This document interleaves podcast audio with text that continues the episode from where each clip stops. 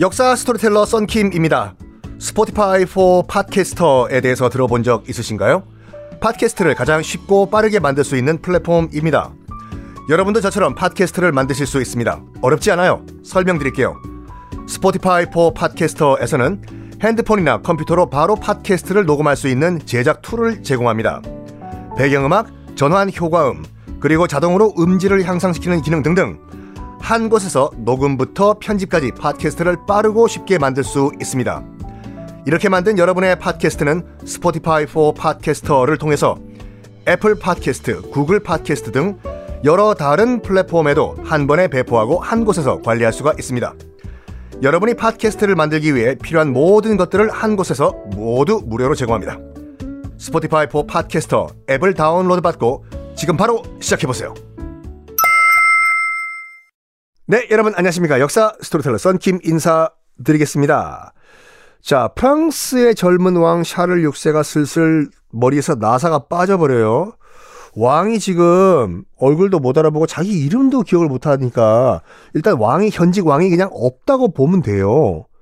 왕이 이 지경이니까 프랑스는 어떻게 되겠습니까? 권력들, 귀족들끼리 저들끼리 또 치고 받고 난리가 난 거예요. 야, 내가 권력 이름 막 프랑스가 베지밀 가족, 콩가루 집안이 되다 보니까 이걸 딱 누가 기회로 삼았냐? 당연히 누구겠습니까? 또 잉글랜드죠. 자, 그 당시 이제 잉글랜드의 왕은 헨리 5세였어요. 저기요, 잠깐만, 잠깐, 성킴 씨, 잠깐만. 아까 리차드 2세였다며요. 아, 맞죠? 아, 네, 다 말씀드릴게요. 좀 fast forward로요. 자, 어린 리차드 2세가 왕이 됐지 않습니까? 아까 일단 영국 역사상 이렇게 무능한 왕이 없었어요. 리처드 2세가. 일단 기록을 보면요. 키도 크고 정말 썬킴처럼 잘생겼다고 해요. 그리고 목욕도 얼마나 꼼꼼히 하고 규칙적으로 하고 자기가 쓰는 정말 깨끗하게 몸을 닦을 수 있는 수건, 타월도 고안해 만들어가지고 쓰고 다니고 굉장히 천 키도 크고 잘생기고 깨끗하고 목욕도 잘하고 여기까지만 보면 썬킴인데 요 다음부터는 썬킴이 아니야.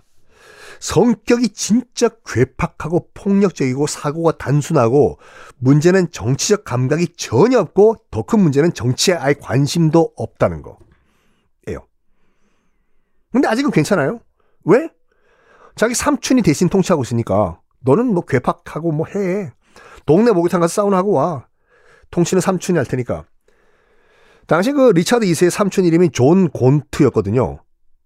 이름이 좀 이상하지만 존 곤트예요. 통치하고 있다가 어 리차드 2세가 정신 차렸는지 자기가 22살이 되던 1389년에 그러니까 조선 건국 3년 전이죠. 직전. 갑자기 리차드 2세가 어 오늘부로 목욕 잘하는 왕 저 리처드 2세는 내가 잉글랜드를 직접 통치하겠습니다. 선언을 해버려. 그리고 삼촌 존 곤트를 삼촌 you are fired go home and 애들 보세요. 된 거예요. 생각해봐요. 그때까지 삼촌한테 빌붙었던 삼촌한테 빨대 꽂았던 이른바 삼촌 파들이 얼마나 많았겠어요. 뭐 예를 들어 가지고 북한 그 김정은 위원장의 고모부 장성택 몇십 년 동안 북한을 실질적으로 통치했지 않습니까? 수많은 장성택 파들이 있었겠 있었어요.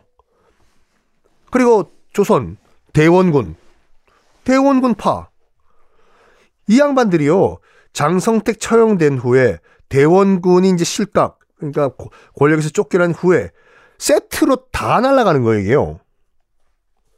존 곤트도 삼촌도 통치를 하고 있다가 갑자기 you are fired 조카가 잘랐잖아요.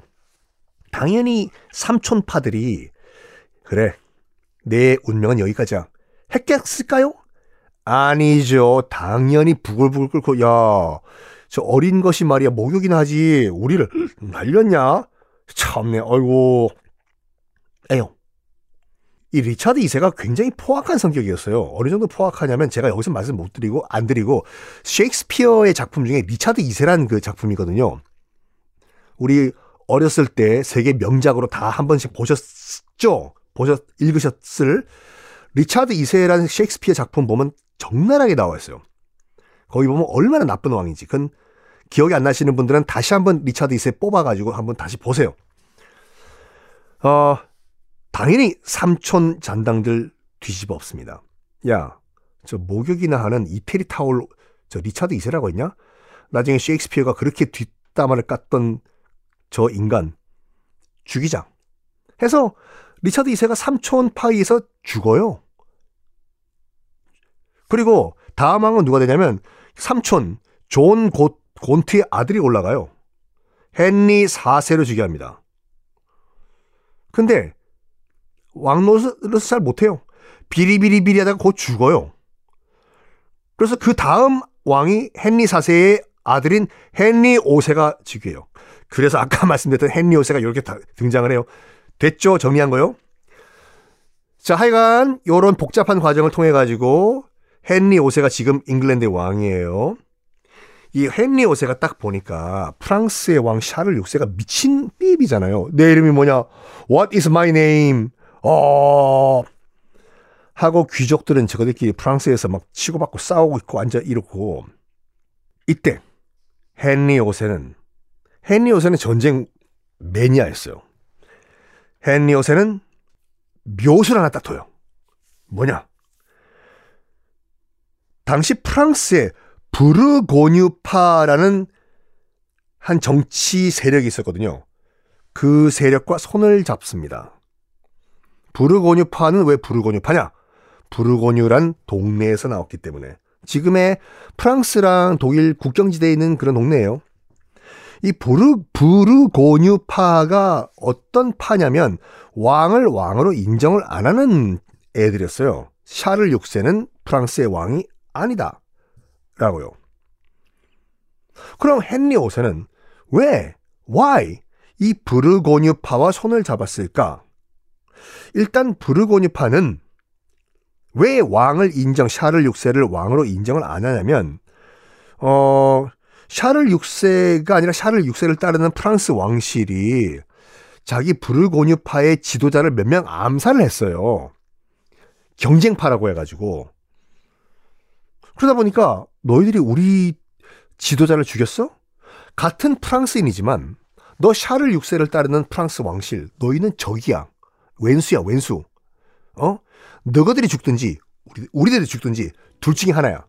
샤를 6세 너희는 적이야. 해요. 요걸 딱 본 거야. 그래가지고 헨리 5세가 뭐 했을까요? 다음 시간에 공개하겠습니다.